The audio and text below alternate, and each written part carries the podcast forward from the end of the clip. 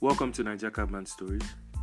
My name is Ike Dosage, and I'll be sharing my experiences and stories while driving on e hailing platforms in Nigeria and Lagos in particular. Please listen, like,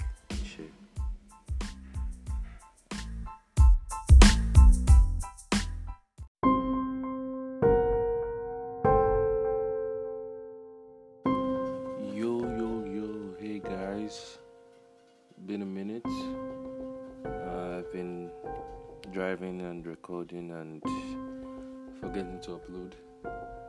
Uh, but today, today's a sad day because um, I I read some news on uh, on Saturday that uh, a driver was killed. The driver was killed on the island. Um, it was in Lagos uh, around after Sangotedo. After rider, a driver was killed uh, at night. He went to pick up some guys on Taxify and they stole his car and killed him. They didn't just steal the car and just leave him, at least let him be alive, but they stole his car and killed him. And this is somebody who was um, hiring the car. So it's, it's something called hire purchase where you you get a car from a car owner and you agree on a fee that you'd be paying monthly or weekly. And when you've completed your payment, the car belongs to you. And this is November, and by mid December, he was meant to be done with the payments, and he agreed to pay forty-five thousand. Typically, the agreements are between twenty-five to thirty, but he wants he wanted it to be, you know, uh, done as soon as possible. Nobody likes to be owing, so he wanted this to be done as soon as possible, and um, so he agreed to do forty-five thousand, and you know, just another day you're trying to work, and you get to pick up points. As usual, you maybe you, you turn on your, your your double pointers, your hazard lights, traffic gate, or whatever you call it, just to indicate where you are, and. Um, for people to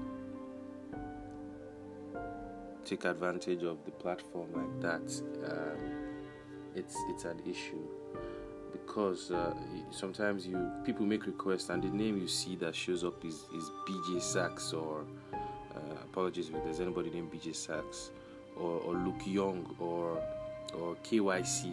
You know, that, those are not names. You have acronyms that show up. Meanwhile, on Taxify's um, app, they have the they have the driver's name, address, bank account, picture, you know, all of that. Uh, but we don't we don't get to see the face of the person that, is, that has made the request. There's nothing like that. It's just a name, a number, and maybe an email address is what they might have. But it's not. It's just not good enough. Um, so it's not good enough anymore. Uh, I've spoken about well, I haven't spoken about security. I've recorded about security already, and it's just extremely frustrating that these apps are so porous that something like this can happen. And this isn't the first time that a driver's car has been stolen, or a driver has been killed, or a driver has been robbed. Uh, it's not the first time. It's Not the first time I'm hearing about it. But to actually put a face to the incident, to, to have a before and after picture, you know, it's, it's unbelievable. And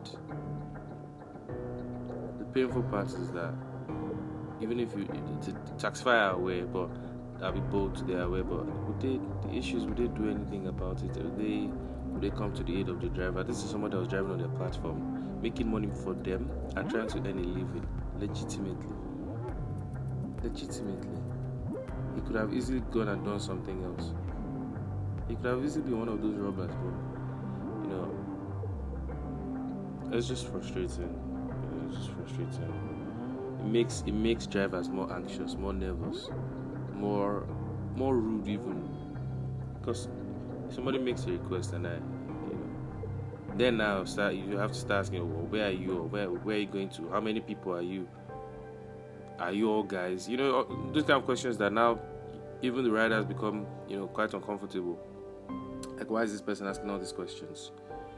But when something like this has happened, ah, so today is what? Today is 25th. I think this happened on the 22nd, 23rd. So maybe you've experienced drivers, you know, being a bit more anxious, being a bit more nervous, being a bit more uh, unwilling to engage you in discussions or wanting you to sit in a particular seat or ignoring your preferred route just because they, they don't know what your motives are.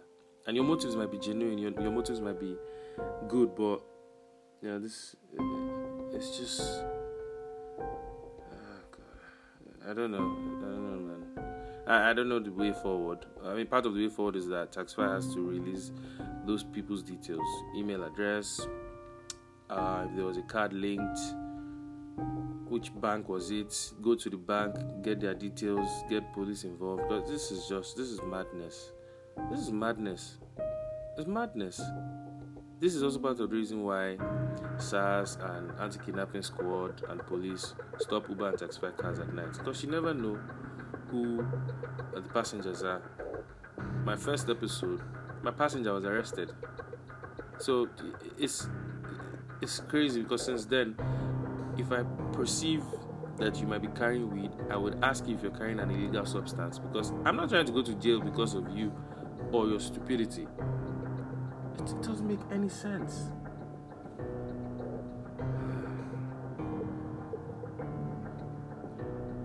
God. RIP to the young driver. It just serves as a wake up call. Really. End of the year was here, probably preparing. I'm going to be done paying with this car. You know, car is going to be mine. Excuse me. And you know, just looking forward generally, and, and then this happens. It's crazy.